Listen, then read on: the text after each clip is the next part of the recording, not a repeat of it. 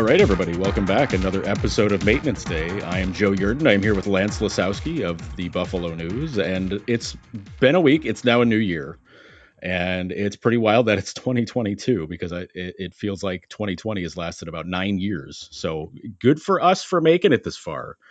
Uh, but we're we've got a lot of Saber stuff to to really dig into this week because guys are off the COVID protocol list. Guys are playing. We've got some guys playing really well, and then we've got some other guys not playing well. So, Lance, welcome back. Happy New Year, my friend. Happy New Year. Another busy week. And I like how you mentioned it feels just like 2020. And congrats to all of us for, for making it. Hope everybody had a nice New Year. Um, safe, happy plans, whatnot.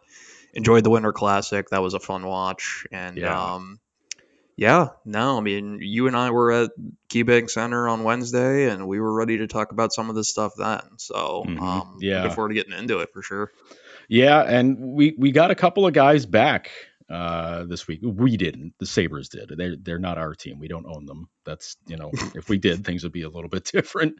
But um, but we but there was a, a Jeff Skinner sighting as he's back, and my brain is blanking on who else. Came Vinny Hinostroza oh, is back right. as well. Yeah, they were the first. So they were the the two two of the first added to the list. Zemgus Girgensons was also added in that first little wave there. Um, Zemgus had symptoms, so you know, even for only a couple of days, I think that's why we have mm.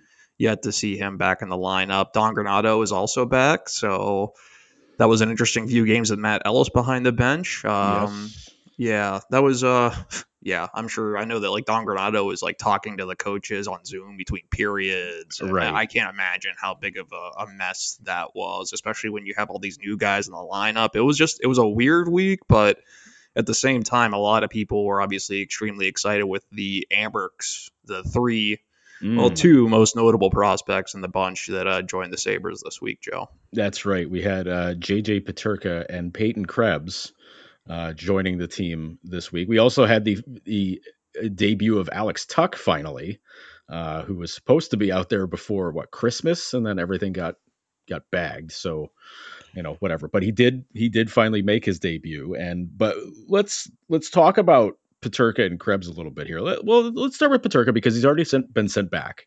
Yes. Um, so that you know, would, hey, that's fine. We kind of expected that to be the case because the, you know these guys were just being brought up because the COVID list was a little bit bulgy. So, uh, but Peterka, I don't know the game. The game we were at the uh, the game against New Jersey, I was very impressed with with how he played. It wasn't quite as good in the second game, but uh, but I really liked the jump that he had in his game, and I really liked the way he was able to blend in with Thompson and uh, with Tuch. So, uh, what what are your takeaways from from his performance, at least here in the NHL level? Because we we got another look at him uh, in in the AHL on Saturday, but yeah, I agree with you. The first game I thought was really good. Second game, there was a drop off. Maybe that's just, hey, it's a back to back. You know, they just had that long break. It's a pretty big adjustment to get to the NHL in the first place. But the first game uses speed. Those those zone entries are, are really, really special when he takes mm-hmm. the puck up the ice on the rush the way that he can.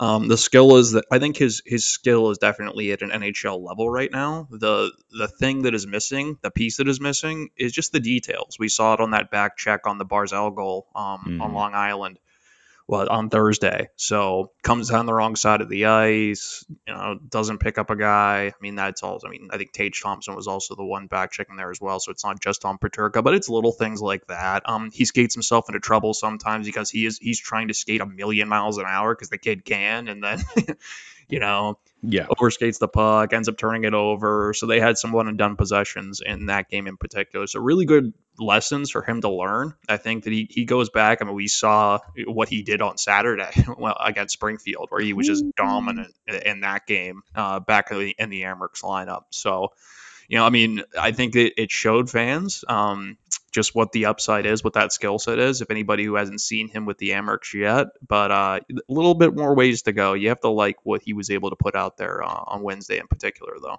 Yeah, I I was very impressed with the speed and how quick he is through the neutral zone, um, and certainly his way of taking the puck in. It's not the easy entry along the boards where you're just kind of getting in and defenses are like, yeah, go ahead, take it, take it around the outside. That's fine.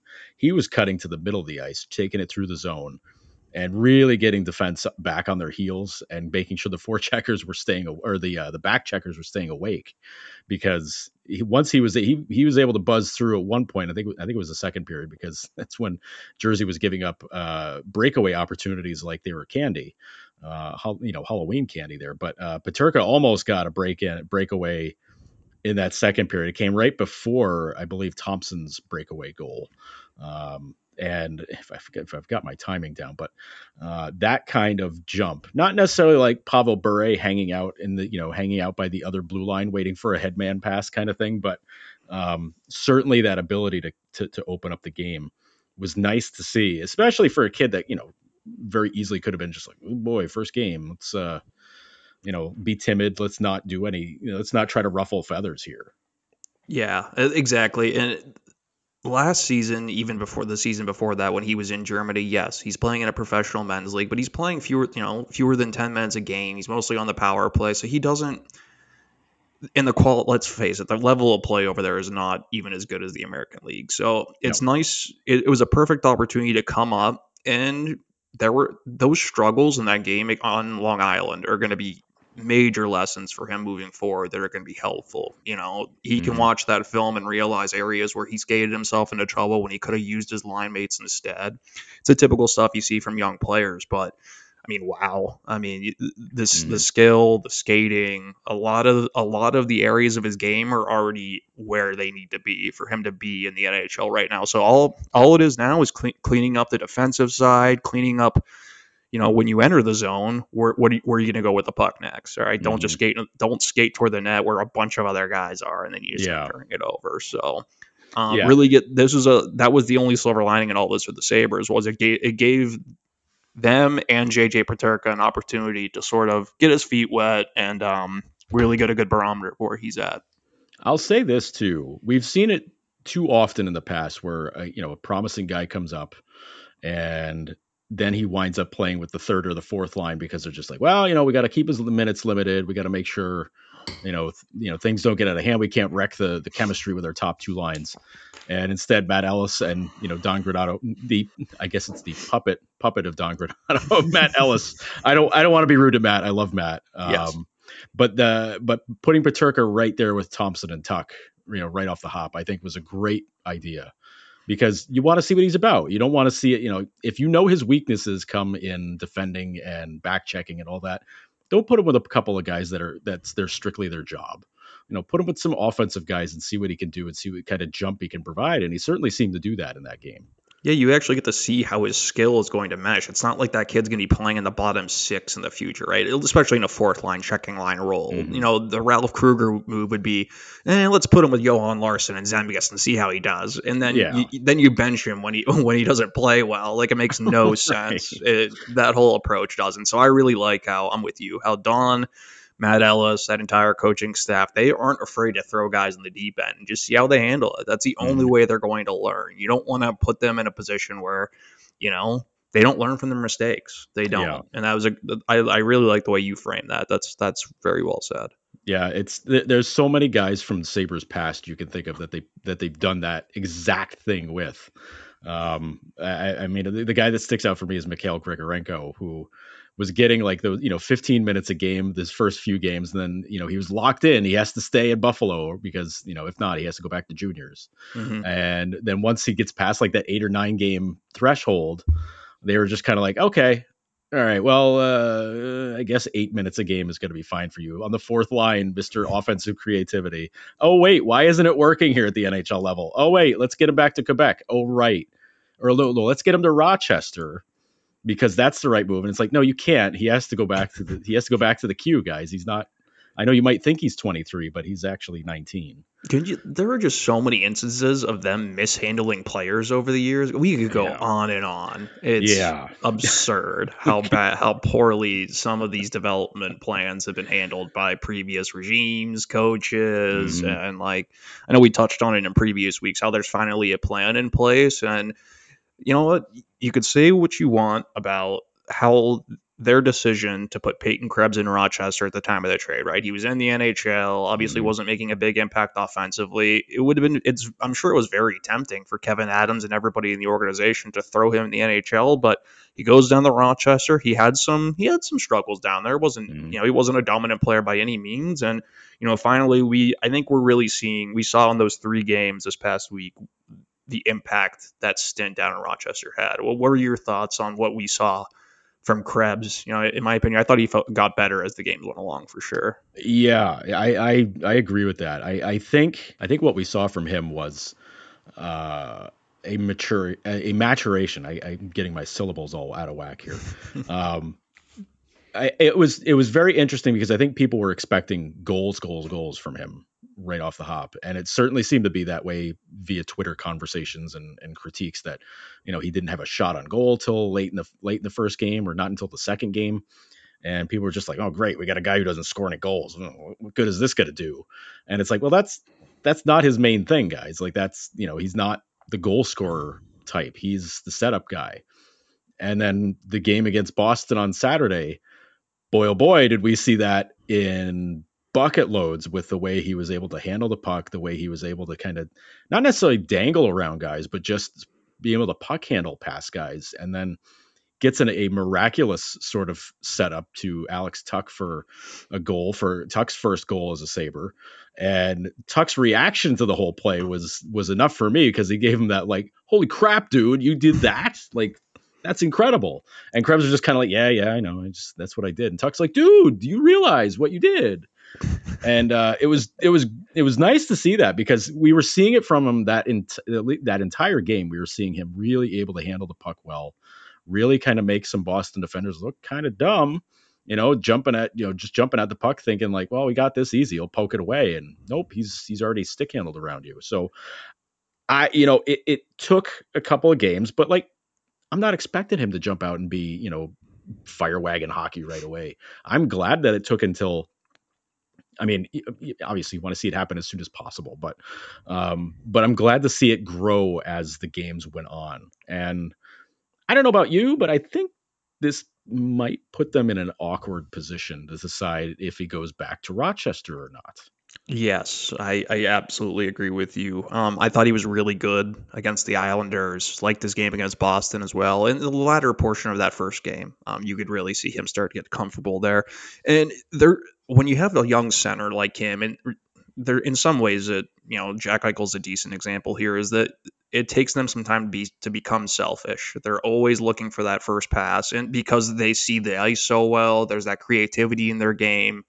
Um, and they know how to create time and space for their line mates. A lot of times, that setting up, that looking for the pass is something that they do early on in their careers, and then as their game sort of opens up, they get more comfortable at the National Hockey League level. They start shooting the puck more. I mean, over those three games, Peyton Krebs is only credited with one shot on goal. Um, did really well in the final moments against the Islanders. I liked how they had him on the ice there as they're mm-hmm. they're trying to make that push.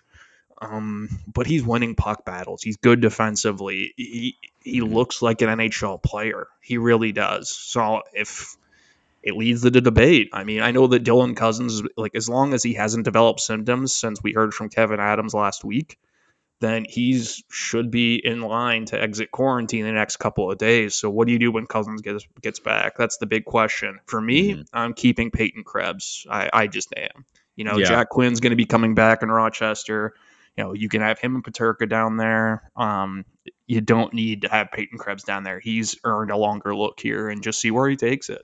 Yeah, and that that was the comparison I, I, I tossed out on Twitter, and people were saying like, "Geez, I can't send him back in there." I was like, "Well, they can, but he's the same draft year as Cozens, and he has about the same number of games, developmentally speaking, as Cozens had. And you know, Cozens is already in his you know second full NHL season here, and you know Krebs has got what six, seven NHL games before these past three.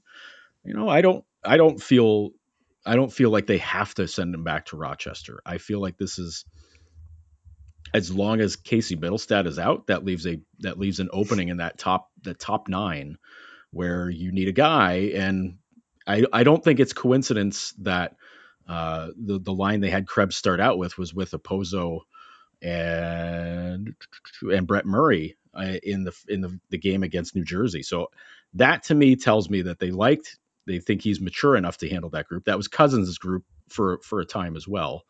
Um, but that shows to me that they're thinking a little bit further ahead, saying, you know, you know, if Cozens, you know, when Cozens comes back, he's our top six. Like that's, you know, without a doubt. Um, but we need to maybe think about keeping him in that spot in the top nine because you know you could you can argue that the fourth line is is a schmozzle of about four or five maybe even six guys is possible in that in that fourth line spot but um, but as far as finding a center in your top nine that's you know without Casey that's that's a that's a bit more of a mystery and I think with Krebs showing that he's acclimated well and that he can handle he can handle the business I don't know. I, I think you keep him here until you know until Mittelstadt's ready to come back, which I mean might not be for a little for a little bit here. Yeah, I remember a month ago. Um, it was actually a month ago today, uh, December second, when Casey Mittelstadt returned to the lineup uh, for the first time, um, coming off that first injury, and how excited Don Granato was to finally have that top those three centers, Thompson, Cozens, and Mittelstadt, and just the the possibilities that opens up for a coach in terms of building a lineup you know, your power play units, two, three really talented centers. Now, if you have, I mean, Krebs, Cozens, and Thompson, that's a really good place to start out with. And obviously, those three are going to make your wingers better. It's gonna it's gonna maximize what you're able to do at five on five. And yeah, you make a good point. When Mittelstadt comes back, that's a problem for another day. It's a good problem to have, though. You would think that somebody's going to move to the wing at some point because it's not like any of those guys are playing on the fourth line. It's a conversation mm-hmm. for another day. But as of right now, I think with the way Peyton Krebs is playing, the only the only possibility um, I see for this coming week of him going down to Rochester is just for the simple fact that the Sabres only have one game currently on their schedule. Mm-hmm. If you want him to go get a game in, something along those lines, but man, yeah, you, you have to like what he did and um, just the maturity and like you said, just being able to handle. And he played with different line eights. I think it was Olofsson mm-hmm. got moved up into that spot uh, after that first game, so. Mm-hmm yeah, um, it, it, and plus, I mean, Krebs played well in the NHL late last season too, so it's not like this is the first time he's shown right. some maturity and ability to do it. So, see see where he can take it. I think that's you know honestly, the the the position the Sabres are in. Again, they're they're not charging for a playoff spot. They're not you know they're not angling to to get into the race. They're not trying to do any of that. There's no need to to have these preconceived notions of saying like, well, we can't do this because X, Y, Z. You could say, well, no, we can do this because we don't have X, Y, Z, and we're not really changing our development idea and our development plan if we if Krebs sticks around. Because again, of the of those three guys, of him, Peterka, and Quinn, Peterka, you know, I, you know, first year in North America, obviously he's he's the guy that probably has to stay there, the, stay in Rochester the longest of those three. Uh, Quinn, you know, he's having a monster season. You know, he's just coming off a of mono, so you know we'll see where he's at in a couple of weeks. Um, but you, you can say he had such a bad time last year that he's got to get the confidence up. I'm sure the confidence is very high right now. But coming off a of mono, that's that stinks. You know, he lost a ton of weight according to Kevyn Adams. So, you know, that's that's stuff you don't want to hear, but also it's like it doesn't force you to to think like, well, geez, we got to get him back because we got to we have to give him his NHL games too. Like you don't have to do that. Um, and I, I think with Krebs, it, it's it's totally different because he does have that NHL experience already. You can say, you know what, we're good this reminds me of how they handled Ukko-Pekka Luukkonen. I'm sure initially they thought UPL was going back to Rochester after a couple of games. Mm-hmm. You know, no, because I know they wanted to be patient with them. They wanted to be really careful, especially with goalies. We all know how volatile development is with goaltending, but. Mm-hmm.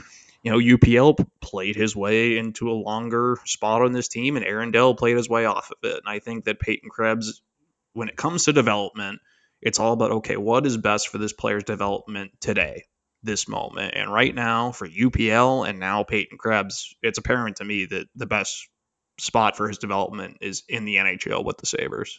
Yeah, yeah, I, I'm, yeah, I don't think you can really justify sending either of them back immediately. Like there's, uh, you know, Tokarski's still going to be a little ways off for you know as far as UPL goes, and at that point you can just send Malcolm Subban to Rochester because I mean he's kind of in the NHL because he has to be at this moment because he's better than Aaron Dell. Um, so I don't think you feel bad about sending him sending him down. And it's not like he's getting in the way of anybody playing in Rochester as far as goalies go. you know, especially because the guy that you wanted to play games in Rochester is now playing games as a starter in the NHL. So I don't think you have to worry about that too much. What does worry me, though, and this is a good transition. Thank you for bringing up Luukkonen.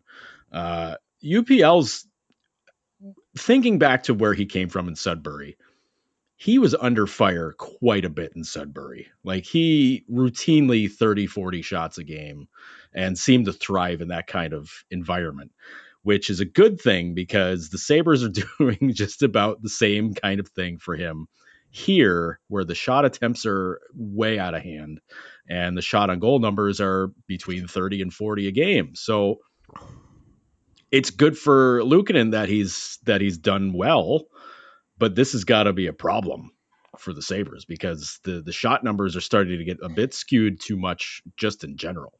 Yeah, they're having trouble finding consistency in their game. Like we know the way that Don Granato wants them to play, and it shows up some nights. It shows up for ten minute increments. It shows up for some periods.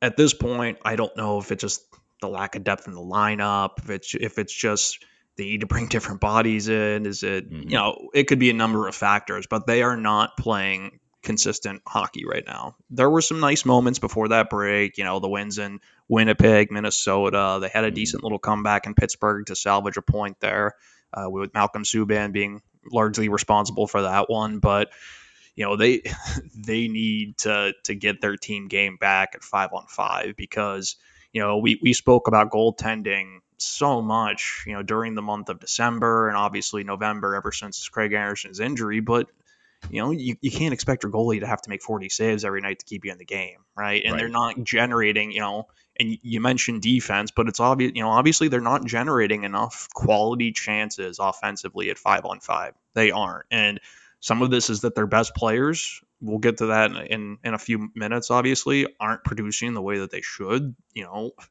if, if you're if if you're facing a you know a deficit early in the games, it's going to change the way you're able to attack. It's just it, it just seems off right now. There's just mm-hmm. a, a, disconnect. So I am curious once these guys get back in the lineup, what Don Granato is going to do to try to get get this lineup to really have some consistency. And the area where people will focus in on is on defense. And, you know, we've seen people pay obnoxious attention to Rasmus Dahlin and, you know, micro analyzing his game. But uh, pop quiz time. Do you know who the first the first four leaders are in five on five minutes as far as the Sabres go. Ooh. Dahlin. He's number one. Um, five on five minutes. Defense. Defense. Jokiharju? Uh, total now, or are we average? Is this total minutes this is or average? Total time on ice. Total time on ice. Uh, Pysyk? He's number two. Pysyk two, three. Um, can't be Will Butcher. He's been scratched too many times. Um, Tage Thompson. No, he's he's fifth. Okay. But the Give top, the rest of the top list. four are defensemen, and the other two, number three is Jacob Bryson, and number four is Colin Miller, okay. and they're both out. Yeah, which is yeah, weird to say, but that's causing them problems on the back end because because both of those guys are out, and I think that's a I, it sounds weird to say this, but that's a big contribution for why things have gotten a little bit skewed defensively. Because, you know, for as up and down as Miller's season's been, he's been okay. He's been you know, he's been fine. Uh, and Bryson, I think, has played out very well for a guy that I don't know that anybody was really well, certainly not last year, but this year was a little different. But not somebody who we were thinking was going to be a top four minute guy in the NHL. I don't think that was ever thought to be the case for him. So but being without those two and, and replacing them with and Robert Hägg too, you know that that that hurts on the defensive side of things because he is such a he is such a guy that digs in. But um, being minus those guys is definitely causing them problems because you're replacing him replacing him with Casey Fitzgerald, which you know, hey, that you know, it's fine. He's he's done okay. You know, Will Butcher, who's been kind of the odd man out, more or less when everybody's healthy. And Ethan Prow. Ethan Prow. Heck well, of a story, but obviously, I mean, yeah, he's 29 years old. You know, first time in the NHL. Um, mm-hmm. Not exactly going to be in your top six, the top six on a lot of teams. So uh, I'm with you. I, the one thing I don't notice is is a lot of issues in the D zone. You know, when their D zone coverage isn't the issue like it was under Phil mm-hmm. Housley, and it, and right. a lot of times under Ralph Krueger. Their their breakouts are sloppy sometimes, so they get stuck in their own zone. And offensively, it feels like this group is a lot of east east west passing that ends up getting it turned into turnovers. There's a reluctance to get the puck behind the the D to really make them work for it and establish a forecheck. It's little stuff, you know. There's some nights where they stink in the neutral zone. You know, the Islanders are really good at neutral mm-hmm. zone forechecking, so that was a, one example. But it's sort of all over the ice. Um, and you're right. I think the, the the the issue on defense is one that is glaring and. Uh, you know, with Bryson certainly still on the, the COVID protocol list, Miller out, Robert Hägg is is injured, Mattias Samuelsson's in COVID protocol in Rochester. So really, they're just sort of mm-hmm. piecing together, you know, personnel here, and that's why you're seeing Dahlin and Yoki Jokiharju play as much as they are because you know, they're at least trusted to relieve pressure on the breakout and do some of the other things that Don Granato wants to see to get some offense going to five on five. Yeah, and playing Dahlin and Jokiharju 30 minutes a night is certainly not in their is not their ideal play because they of any of the coaches we've seen through here the last you know last eight ten years, he seems to really want to balance out the minutes between everybody. He doesn't want to lean on anybody too hard one way or the other. He doesn't want to he doesn't want to have guys you know complaining about ice time, which I don't think anybody can.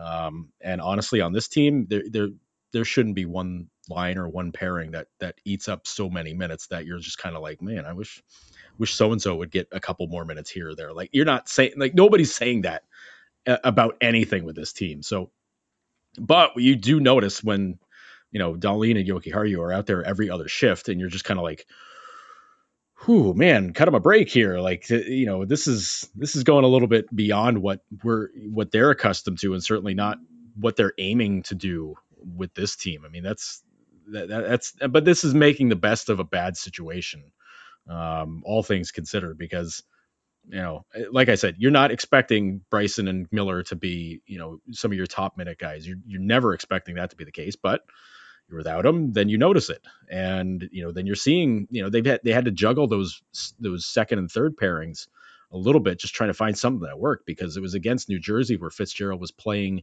the left side with Pysyk on the right, and Casey Fitzgerald just was not comfortable on the left side at all, at least to my eyes. I'm sure he said he, you know, he's fine, he did his best, but it did not look like he was comfortable at all. And he switched the next game against the Islanders, he was on the right side. So, and I think, you know, honestly, Mark Pysyk misses Robert Hägg quite a bit because Pysyk was the guy everybody's like, oh my God, they got to extend him. They got to get him, you know, keep him, you know, get him two year deal, keep him around.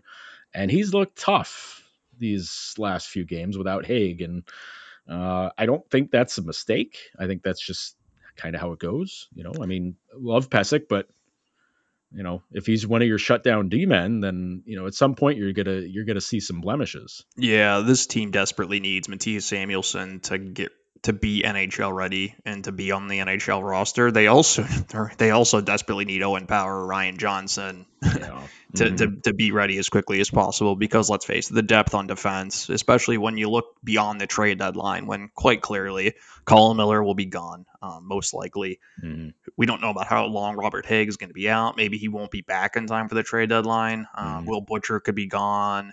And I actually like Will Butcher's game the other night against New Jersey. I yeah. think that, you know, made the best of a, a, difficult situation for himself. And obviously, Casey Fitzgerald has an opportunity here to really establish himself as an NHL guy this season. This is a big couple of months for Casey Fitzgerald before mm-hmm. those prospects arrive, Power, Johnson, uh, to really show that he could be a solution on the right side. Because that's a pretty glaring hole. And you know, you look at the, the good teams in the National Hockey League, obviously there's a lot of components they have that make them good, but mm, stability on defense is a pretty big one. So they they need to get that group sorted out you know, as quickly as possible. I, uh, I I got a little bit peeved when I saw Fitzgerald put on the left side because I, the the first thought I had was to when he finally got playing in Rochester and they were playing him at forward because they had 11 defensemen in Rochester and they didn't have enough forwards to, to put a, a full forward, you know, 12 man forward unit out there. And Fitzgerald was stuck playing forward for most of most of that time, which yeah, was not ideal, but also they were stuck because they had a handful of guys that they felt like they had to play. uh, despite having you know you know, you know, uh, Fitzgerald being a guy that's a prospect who you want to develop correctly, and you're just kind of like, well, here, man, you be yeah. you be you be on the fourth line, and then they're sticking him on the left side here, and I'm just like, listen, I know he's got the versatility, but that's because you forced him to have it, and he's not at his best when he's out of that, those spots. Like, I mean, if you throw him in at forward for a game, like, okay, fine, like tell him to go forecheck like crazy and, and hit people. Like, I'm sure everybody's down with that, but if you want him playing defense, play him at defense. Yeah, put him in a position to actually succeed. And, you know, it's only a second NHL game. You put him on his offside. I mean, even yeah. guys who've been in the league for several years struggle on their offside when they start doing it. Like, look at Brandon Montour. He was a disaster on his offside for most mm-hmm. of his mm-hmm. time in Buffalo. And while he's he's certainly not a shutdown defenseman with the Florida Panthers, he's back on the right side and he looks like he should have, you know, when he was with yeah. Buffalo. So mm-hmm. it's little things like that. And we can go again, you can list a number of players over the history yeah. of the Buffalo Sabres over the past decade and and list all who was mismanaged. Evan Rodrigues, by the way, I think he had he, as of right now, I think he has two goals in that blowout against San Jose right now. So mm-hmm. there's another one for you. Boy, there's a there's a fish that got away. Yeah. Fish that they fish that they forced out of town. fish that they made very uncomfortable playing here because let's remind everybody he asked for a trade after he was sat down in favor of Dalton Smith against Tampa Bay. And Dalton Smith's what two minutes and 15 seconds of ice time? He took a roughing penalty. It was one hell of a roughing penalty though yeah. sure.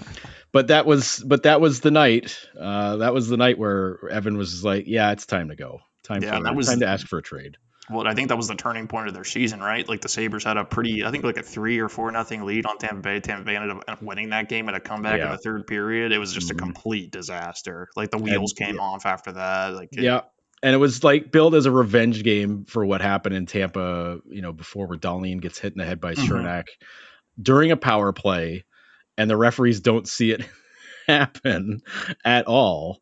And I think you and I were in Florida. We were. Yeah, we were. And that post game was extremely anxious. Yeah, right. Because um, Ralph Ralph made a point to tell us that Dahlin had a concussion, which coaches don't do. Mm-hmm. Like they don't. So yeah, it was yeah. We saw Dahlin in the hallway being you know having a conversation with Jason Botterill, and mm-hmm. yeah, it was just very tense. Um, I just remember asking Jack if he saw what happened to Dahlin, considering he was the guy. I think that was part of that cycle where Dahlin yep. got cranked in the head, and Jack goes, he goes, no, I didn't see it happen. I was like, I don't know, man. You're five feet from him. Maybe you saw that. it. We could have it again. We could have multiple podcasts about the stupid unwritten rules of hockey and and, right. de- and refusing to acknowledge some of that stuff in the media after the game is just, you know, whatever. See, that's stuff like that. I will always give Marcus Foligno a lot of credit for because I remember it was a game where Radko Gudas was running. It was steamrolling guys with dirty hits all over the ice. And finally, I think he was the one to step up and and try to fight him once. I don't know if he actually got the fight off or not, but after the game, he goes, he goes, man, that guy's an idiot. Just straight out, just says it right in front. Of, he's like, yeah, that guy's just such an idiot. And I was like, yeah, you're not wrong. Like that's you know he's run around knee on knee and guys, and yeah, that's that's fair. But you know, when you get under Marcus's skin, like that's just kind of like, man, what is it? How does he really feel if he's just calling him an idiot to us? Like, my goodness. Among the guys that have, you know, were part of those non-playoff teams of the Sabres over the past ten years, I think Marcus is the one that I wish I could have covered because he seems mm-hmm. like an absolute gem with some mm-hmm. of these mm-hmm. quotes that he comes out with. Um, seems just like a really good guy. I mean, I I met his dad. Obviously, he's you know, talking to Nick too. They just seem like mm-hmm. a really you know good group of people, right? Yeah, the uh, the Folignos are. I mean, Mike Foligno is still a heartthrob for for moms around Buffalo.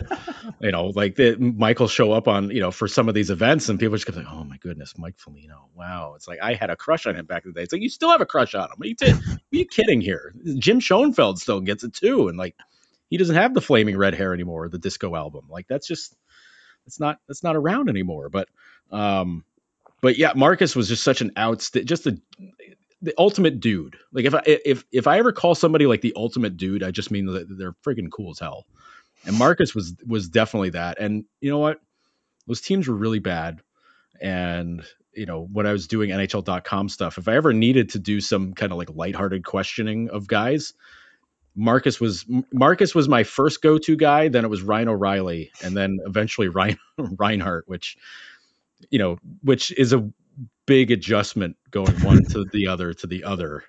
Um, but at least at least with Sam, I was able to break him down and say, "Hey, Sam, I got a really dumb question for you," and he would just start laughing right away. And he's like, "That's a great start." And I was like, "Yeah, don't worry, it gets worse." And then he would just be like, "Okay, all right, what whatever you got to ask, like I'll have fun with it at that point." Because you know, Sam wasn't always you know jokes and laughs in, in the locker room, but but Marcus definitely was, and Ryan, you know, Ryan when he wasn't being deadpan serious after games was a again a dude's dude, just a, a and dynamite person to have in the room. And we weird how those two dynamite people in the room didn't stick around that long. But you know, hey, you know who has all those on ice, those off ice qualities, I should say?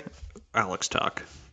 Really? I am incredibly impressed with Alex Tuch as a person when it comes to just observing interactions with not only like the media, the fans, you know, people who work for the team. And I think mm-hmm. that, I mean, he's hit, Alex has hit all the right notes when you're trying to win over a fan base. It, mm-hmm. it, there's like a a, bing, a, Buffalo bingo card. He's really nailed down a lot of them. There's been no references to Buffalo wings or blue cheese yet, but you have to think that those are coming.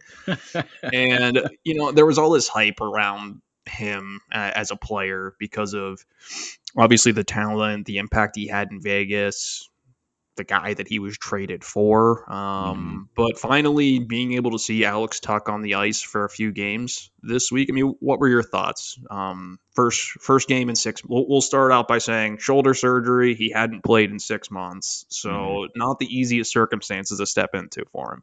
No, and you know, going from Vegas to going to here, also not not an easy adjustment because the styles of play are so different and the where they are in the standings also extremely different. But uh, I think Alex came as advertised. Honestly, um, you know, his first shift, he made sure to go, make it a point to go out and get a hit on somebody. Not a big, dumb, stupid hit that gets him in the box, but just something to be like, "Yep, I'm a big guy. I'm gonna hit somebody, and they're gonna bounce off me, and the fans are gonna love it." And that's that's what he did. And you know what? He was in on he was in on a lot of stuff. Like the thing about his game that I like is that he's around the net. Yeah. A lot. And that I mean, when you're a big when you're that big a guy, hanging around the net should just be your automatic place of business anyways except unless you're Tage Thompson which is a different it's a whole different animal um, but when you're when you're Alex Tuch size where you're a big strong you know mu- you know you know muscled out guy um, that you make a living just playing down around the crease and just you know banging around getting the getting those classic dirty goals dirty pucks but also having the ability to be able to pop out into the slot and and be able to bury some shots as well. So to me seeing him and i you know i can't say he's thriving but like it's a really good start uh as far as it goes. And I, I'll be anxious to see how it looks once he and Thompson get a little bit more acclimated to each other um, because it, it seemed like they were trying to definitely work off each other, but it was just, you know, things were a little bit off. And that's understandable because, you know, they hadn't played together before. So I get it. But I'm I, I'm very encouraged by the way he plays. And I you know what? You're right, man. If if there's gonna be another dude's dude in Buffalo, he's probably the one. Yeah, not only is he good in front of the net, like you mentioned, but what gives him the potential to be such a special player is how good he is off the rush too. I mean, he can mm-hmm. skate, like he flies. For a guy that big, you don't see that combination very often. He's got this shot. He has, he's got a really, really interesting, you know, group of skills, package of skills, however you want to put it, that give him the potential to really thrive in a top line role, in heavier minutes, bigger role than he had out in Vegas. And now it's just all about surrounding surrounding him and your other core players with more talent and like you mentioned, developing chemistry. He wasn't in, he wasn't in camp with this team. He wasn't mm-hmm. taking line rushes with Tage Thompson or any of these other centers. You know, maybe he's a better fit for Dylan Cozens when Cozens returns. Maybe he ends up with Krebs. I think that it was really, but you saw all the the elements that you wanted to see. He was catching grief for that penalty early in the game in Boston. I thought that the guy lost his edge. I didn't even think Alex was was necessarily yeah. responsible for that. It was like a, mm-hmm. it looked bad, but it again, like it's not that bad of a play. Mm-hmm. Um, for a guy who's missed six months, I think it's important to temper expectations as you know, this team isn't playing exactly all that well right now. He's still Mhm. getting used to it after six months off. I mean, great first three games. I think that he'll only his impact will only grow, his role will only grow. Um, it's going to be interesting to see how he gets used, though. Like you said, you know, whether it be on the power play, who is he going to skate with at five on five? It's got to be exciting for Don Granato because he find he's he's starting to get some more options to where he can put guys, and Mhm. it frees you up as a coach. And it, you know, this team needs to be better at five on five, and the, the, they needed more talent. It's it's easy to forget how many players they've been without you know, throughout this season, whether it's Mittelstadt. I mean, Tuch's obviously a really good one that they've been Mhm. without. We talked about all the injuries on the back end. There's Craig Anderson in goal. So hasn't been exactly smooth sailing, but finally being able to get him in the lineup, get Krebs in the lineup. On the ice, it means a lot, but also off the ice, they're finally turning the page from the Jack Eichel era. Like it felt Mhm. like that night with those two in the lineup, that was finally okay. Here's the next chapter they can sort of close the book on on all the Eichel stuff. the uh the the attention will still be there once Jack returns to the lineup in Vegas. And if he's back in time for to play here in March, Oof. well that's a that's a, that's a that's a day I might actually buy a ticket to just just to see what the reaction is because I'll want to see it and I'll get a big laugh when it's more boos than cheers because I think we all know that that's what's going to come. But like, but you're right. The, the the books close on the Buffalo side of things. Like, Jack's gone. He's history. See you later. It's a you know a failed era, not because of Jack. Let's make that clear. It's not. It's not. Because, It's not his fault. It's a failed era. But you've you, but you've turned it over. It's now a, a whole. It's a completely different team. And now it's it's it's up to these guys to, to to take the reins, whether it's Tuch or it's Krebs or you know, if it's Jeff Skinner who's having a bounce back year or Victor Olofsson, if he can get his game figured out. And let's talk about him for a second. Yeah. What what point or are we already worried with with him in respects to not generating any offense and not being very helpful at five on five? Yeah, if you look at the numbers, five on five shot quality, he's still up there on the team, but and he is getting around the net more often than we saw in past seasons. But the fact of the matter is that he has zero goals in his last 17 games. Um, he seems to have lost confidence in his shot. He seems to have lost all accuracy when it comes to his shot, and the injury that he missed time with, Don Granato made it clear. This is an injury that impacts his ability to shoot the puck. Whether that's an oblique or shoulder, we don't know, right? Mhm. They don't come out and say that sort of stuff, but it's quite evident to me that he's just not making the same impact. You know, he had a good camp, pretty good camp after a slow start to it. And when this organization moves forward and they try to decide who's going to be part of the picture long term, Victor Olofsson needs to be better. He needs to be better defensively. He hasn't been good enough in that respect at five on five either. Uh, What kind of player is he going to be? Because you know that role in the power play isn't going to last forever. If you're not Mhm. producing and you're not scoring goals and that shot isn't going in, with more talent reaching the NHL, whether it be Peyton Krebs, who let's face it, he he, he can shoot from that spot Olofsson usually takes on the power play, or Mhm. you know Jack Quinn. I'm like you got to figure it out at some point. You could use injuries and excuse all you want, but the, you know the puck's not going in the net, and you're not seeing enough, you know, grade A chances generated by Victor Olofsson at this point. And the thing I've noticed with him is that he's no longer on the right side of the power play. He's now moved over to the left. And I don't know if that's because they're trying to give him different looks. They're just trying to do something to shake it up, trying to do, you know, do whatever it takes to, to try to make something happen and maybe trip and fall into something. But uh, he got a handful of shots against Boston from that left side, uh, particularly on the power play. And a lot of those shots were ripped high and wide um, and missing the net completely. Because at least before before the injury, whatever whatever the injury is, we if he was taking a shot, it was on net. Yeah. You know, and it was forcing the goalies to have to make a, a save and to be paying attention very closely because that puck can get on you really fast. And now it's not. It is these shots are sailing high and wide. Uh, goalies aren't really having to be tested all that much, and we're not really even seeing them take slap shots. I mean, I don't think of him as a slap shooter necessarily. I mean, it's certainly on the power play a little bit more so, but just the accuracy of everything, and I think even the velocity and how quick that shot gets on guys is just not there. And, and yeah. to His me, really- it yeah, it's it's it's very very concerning because if he doesn't have that shot, he's got nothing. Yeah, the confidence seems to be the big thing right now, and I think that that also impacts just the release because it seems like he second guesses himself on when and on when to shoot the puck, when to pass. That entire power play right now seems completely broken with no no solution in sight. There's just a lot of mm-hmm. passing around those th- those to the three guys around the perimeter and the two in front of the you know the, the other two just aren't even an option. You know, it makes the Sabres completely predictable on the man advantage. And I'm not put obviously that's not just Victor Olofsson, but mm-hmm. you know that's an area of, of their game that needs to be addressed. And we all know. I mean, you're not paying a. I mean, you're not paying a guy just for to for, to make an impact on the power play, but good teams in this league are good on special teams, and mm-hmm. you're you're not going to steal points. You're not going to overcome your your mishaps at five on five and where this team is, there's going to be a little bit more than than the rest of the pack. You're, you're it's it's going to be tough to, to catch up there. Yeah, and with the five on five scoring already being kind of a uh, a bugaboo issue for Olofsson, you know, you can people knocked on him for only scoring power play goals, but at least get those. You know, I, I mean, nobody nobody knocks on Ovechkin for scoring 20 power play goals a season because he scores, you know, 45, 50 total for the year. But the same point, you're not turning down free goals. You're not going to turn down any of these these freebies.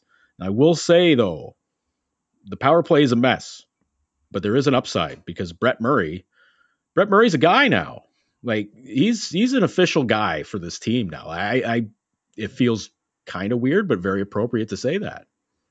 He earned it, right? I mean, like he showed up to to a few development camps, uh, prospects challenge, and the team, you know, the people who were in charge at that time weren't pleased with his conditioning, you know, mm-hmm. where he was at physically. They didn't like where he was in his development you know, he left the USHL early, was committed to Miami, Ohio. Is that correct, Joe? At, at one point, uh, it was Miami at first, and then uh, I think Rico Blasi got fired. Yeah, that changed his entire plan. So he had to sign an AHL deal. And no complaints from the kid. He went down to Rochester and he worked, and he turned himself into a prospect with help of obviously coaching and other people in the organization. But you know, he doesn't have that top end speed to be a big guy on when it comes to stuff on the rush, but hey, you mentioned the power play. I, lo- I really like what he does there. Um, and he's he's really good along the boards. I love that that play, that sequence against Boston where he wins that puck al- along the boards, has some deception, and finds Hinostroza um, open for that that first Buffalo goal. So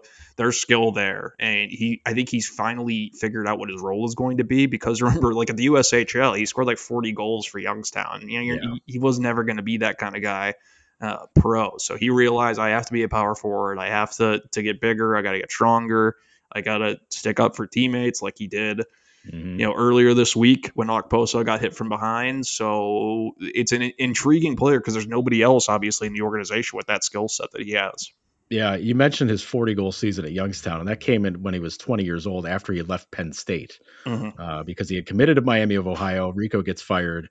Then Guy Gadowsky picks him up for Penn State. He goes to Penn State and plays not a lot of games there before before he took off and then went back to Youngstown and yeah, he scored a ton of goals, but also he's the oldest guy in the league. And no who's handling a guy who's six foot four, six foot five in the USHL, who's, you know, maybe up to four years older than some guys in the USHL? Nobody's touching him. Of course he scored 40. But the weird road that he's taken to get to the NHL is is fascinating because a lot of guys don't recover from that. You know, you you know, you commit to one college, don't go there, go to another college, leave there, go back to the USHL, and then you're stuck because you're 20. You know, you can't go play junior hockey. You got to go. You either get signed or you are toast. And Buffalo kind of th- Rochester threw him a bone. You know, actually, because it was the Amerks that signed him to a deal and then he was able to kind of figure it out. And now he's an NHL guy constantly. See, he's scoring more goals right there. The sirens are going off, but like it's it's it's wild to see how this very long and winding road has taken him to being an everyday guy in the NHL because I think he I think he's somebody when you see his his physical stats, you're thinking like, boy, if this guy can put it together, he can hang around the league for a bit it was just a ma- matter of getting the opportunity, and now he has, and he's he's completely run with it. Yeah, and a lot of this is his skating. Um, and I'm not talking about speed, but he is a good skater. Like that's what allows him to really hang and play. Not only is he, it's not like he's come up and, and played on the fourth line and received little minutes. I mean, what he's averaging 13 minutes and 32 seconds per game. You know, yeah. for that skill set, playing with talented guys. Well, you know, talented, proven guys like Cozens and Okposo before Cozens was placed in protocol. That's a lot of responsibility. I know Don Granato really believes in the kid. Like Don is the one that told Kevyn, "I want him in Buffalo." You know, Granato went down to an Amerks game with Ke- with Kevyn Adams a few, you know, I think that was about a month ago at this point, maybe a little bit longer, and mm-hmm. really and really watched him play and said he's he's ready. As soon as we have an opportunity, let's get him up and get him some more games. So it's it's really interesting to see how over the past year some guys have really emerged and, and joined what we consider that young core, while a couple others have maybe struggled a little bit. Yeah, and one of them to me is is a guy who everybody was very hype over uh, when they acquired him in the Taylor Hall trade last year was Anders Bjork, uh, and Anders played very well uh, when he came in last year, uh, but it is not been the case this year. He's he's looked very off, and I don't know if that's a case of of him just being, you know, being kind of caught in that third, fourth line tweener spot, but something with his game just does not seem to be computing the way it did last year. And you could argue that there's a lot more talent on the team this year. So I'm I'm kind of stuck as to like what gives with with him. I mean, he's got four goals and eh, four goals, five points this year. Uh, he's averaging 12 minutes a game, so he's it's it's kind of on the low end of things as, as far as guys in the on the team go. But this has not turned out the way I think anybody was really thinking it was when he when he came over last year. It's odd. You know, back in training camp preseason, I saw him playing with just way too much on the perimeter, just way too much of a perimeter player, and that's sort of the not been the knock on his game going back to Notre Dame. Just a guy who doesn't get to the net enough, uh, doesn't know how to use his speed effectively, and that's what we're seeing creep into his game again. He doesn't know how. There's games where he's using his speed to back check. He's disrupting plays. He's turning the puck over in the neutral zone. But a lot of times, it feels like when he actually does get possession, he forces uh, a bad shot that ends up getting blocked. He's he's got zero shots on goal over his last three games. You know, he played what fewer mm-hmm. than nine minutes at Boston. Yeah. Uh, it's an it's an you know he's he's got some skill, he's got some speed. We know the shot is there, but he's not even finding shooting lanes, and you really can't chalk it up to who he's skating with. You know, it's not mm-hmm. like he's been you know he's had his opportunities, and I just don't think he's ever really gained momentum this season. He's not gotten to a rhythm. He had that good game in Winnipeg a few weeks back, but mm-hmm. he gets a non-COVID illness and he misses a little bit, and then there was the holiday break, so I'm really curious. Like you said, everybody was really excited about him last year when he came over in the trade. But what do you what do you do now? You know, how patient can you be with this guy? Because it's not like he can go to you know, it's not like he can go to Rochester. Yeah, it's I'm starting to understand a little bit why he was an in and out of the lineup guy with Boston, uh, because of this sort of I don't know if it's erratic, but I guess it's just inconsistent play. Um, because I'm just going back through like his game logs here. I mean, he played 842 against Boston, and that's an overtime game. I don't know, like the minutes have dropped off pretty hard here. Like the 11 minutes, the two games before that, um, just not a lot of. Honestly, there's not a lot of reason to to put him in, like to keep to keep giving him um steady minutes because there's just not a lot of production here. I mean, he's got let's see here not a lot of shots generated. I mean, he had his biggest shot generation game was against LA out west, and it was you know he had four shots in the game. He played 14 25. Okay, you know, like had a hit, cool, but like your stat line can't have zeros carved through it across the way and expect to stay in the lineup. Like that's that's just not going to happen. You know, it's not block. He's not blocking a ton of shots. He's not hitting a lot of guys, and he's not taking a lot of shots. So it's it, he's in a spot where when you know when some of these other guys get back in the lineup, he's looking at a good possibility he's going to get sat down because you know what's again what's what's the motivation? I mean, he's 29 games this year. He's got 27 shots. It's not it's not great. You know, he's got he's got a let's just going across his line here. He's got seven hits. He's got you know eight block shots. Twenty you know twenty nine games, man. That's he ain't doing a lot. Yeah, I, is it a case of a player who doesn't know what his role should be in the NHL? Like, mm-hmm. because right now he needs to be. If if you're getting if you're playing as much as he is in the role that he is, and you're having trouble making an impact offensively, then you need to be good at killing penalties. You need to be good on the forecheck. You need to be doing these other things to make an impact in the game. But it feels like to me, if he's not getting chances off the rush and he's not able to to really feel the puck as much as probably he wants to, he doesn't get involved in the game and he just looks lost. And mm-hmm. you know, it, it's not like he's a complete negative on this team, but he's not showing enough. And I'm wondering, like, if Drake Caggiula comes back this week, does he get scratched for Drake Caggiula? Like, and it feels like if if Anders Bjork didn't have the the USA national team like development program connection with Don Granato that he would have been mm-hmm. scratched long ago because look at R like R two R two and R two struggles remind me a little bit of what we're seeing from Bjork where mm-hmm. just not, not involved enough in the game not making an impact in other ways and you know, at some point you know at some point that healthy scratch is going to come again because Bjork has been scratched in the past, and it's all about how you react. And I don't know because it's not like you can gift him, you know, more minutes or a bigger role, especially when other guys are just playing better. Rasmus Asplund is mm-hmm. playing better. You know, all these guys are playing better right now. The uh, for the advanced stat crowd who probably were cringing at me mentioning goals, points, and hits and, and stuff.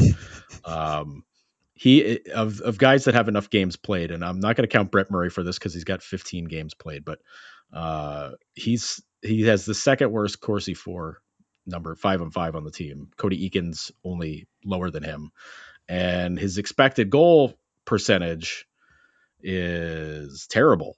Um, the only guy worse than him that's played any amount of games is Drake Caggiula, who's right underneath him on the list.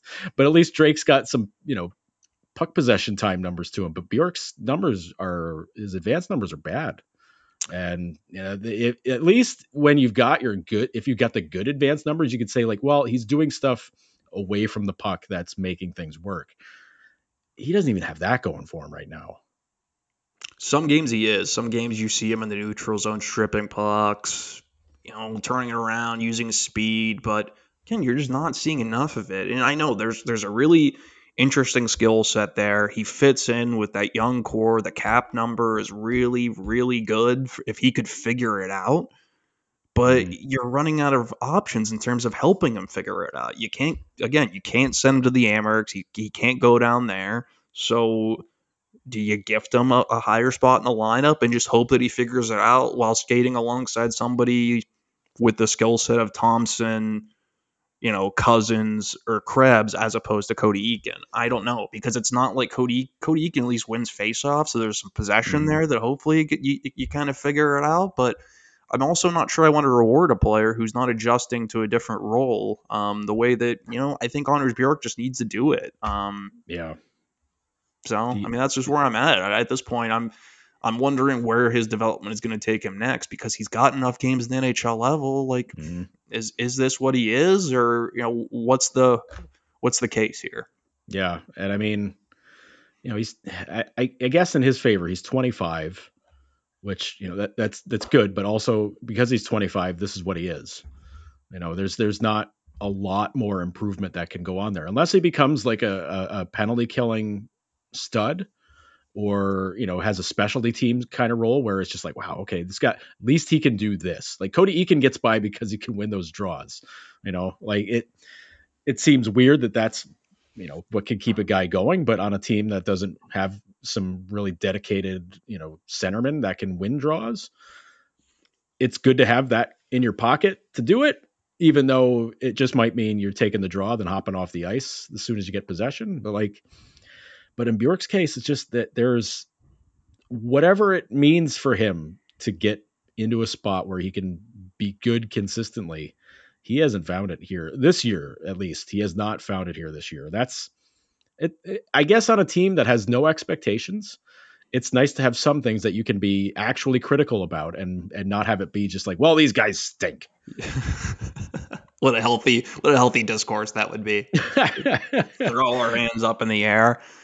Yeah, no, just, like I'm sure it's frustrating to Kevyn Adams and Don Granato because I see what like they see the upside there. That's there's a reason why that they accepted him in that trade, with, although they didn't have many options since Taylor Hall forced his way to Boston. But still, mm-hmm. like Bjork, there the shots there, the, the speed is there. There's some nice skill. Um, he's a you know he fits in with that other young the young core, good guy, works hard, but like again, you got to you got to figure it out at some point. And it's been a rough go for him since the start of camp. You saw it in camp. Um, mm-hmm. Just playing too much on the perimeter, not knowing how to use his speed. So, mm, yeah, you you said it. Guys are coming back. It's time to figure it out.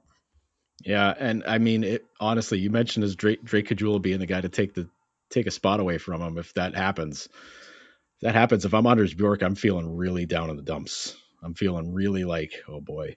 And I wouldn't know how to I wouldn't up. know how to react to that because if this is all about development and you're benching a guy like Anders Bjork for Drake Caggiula, who I mean, with all due respect to Drake Caggiula, he's probably not going to be around next year, and he's yeah. sort of just a role player. Mm-hmm. Yeah, it's um, it's it's very awkward. And what's also going to be awkward is we're not going to be able to see a lot of the Sabres this week coming up. and we got to hope for some kind of drama to come up because because they, they had they had a game at Montreal postponed. They've got a game with the Sharks Thursday. Schedule right Thursday. So they got one game coming up for this entire week, which not I, I guess good for practice time, good for getting guys back, but this is uh this is looking a little bit dire. Thanks, COVID.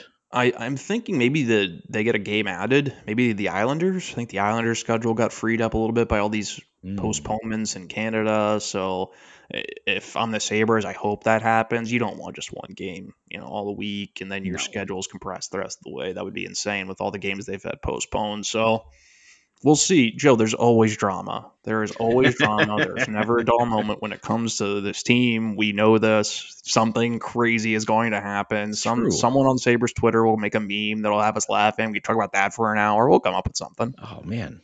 Have a meme day. That could that could be our show next week. We'll have it be meme week. We we asked people to do memes for us. No, uh, after nobody did. No, yeah. nobody did. We only asked but, for one too. right. Uh, yeah. But at least we figured out what Ralph Krueger's phrase was. Principles. Principles is what he, you know, to go with Phil Housley and his, you know, checking detail and shot mentality. Principles was Ralph's Ralph's thing. If you if you thought we were we had forgotten about that, you're right. But also we just remembered it now.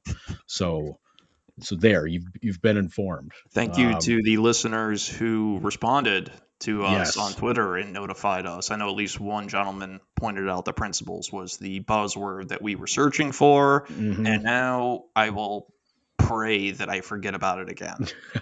yeah, as we well had, as everything else that Ralph Krueger ever said.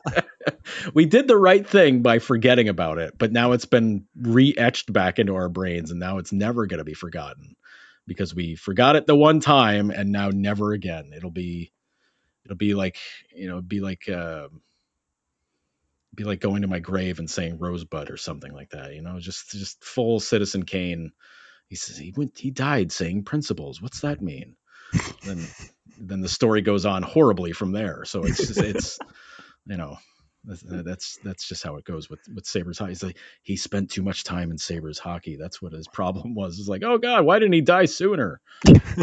On New Year's Day, I am extremely thankful that nobody in the Sabres organization, as of right now, has any buzzwords that come close to what we've experienced in the past. So thank oh. you to oh. Don Granato, Kevyn Adams, everybody else, Seth Appert. Thank you for sparing us of these connected principles. Um, evolution stay connected. Synergy. Principles. Yeah synergy. Jesus. Yeah.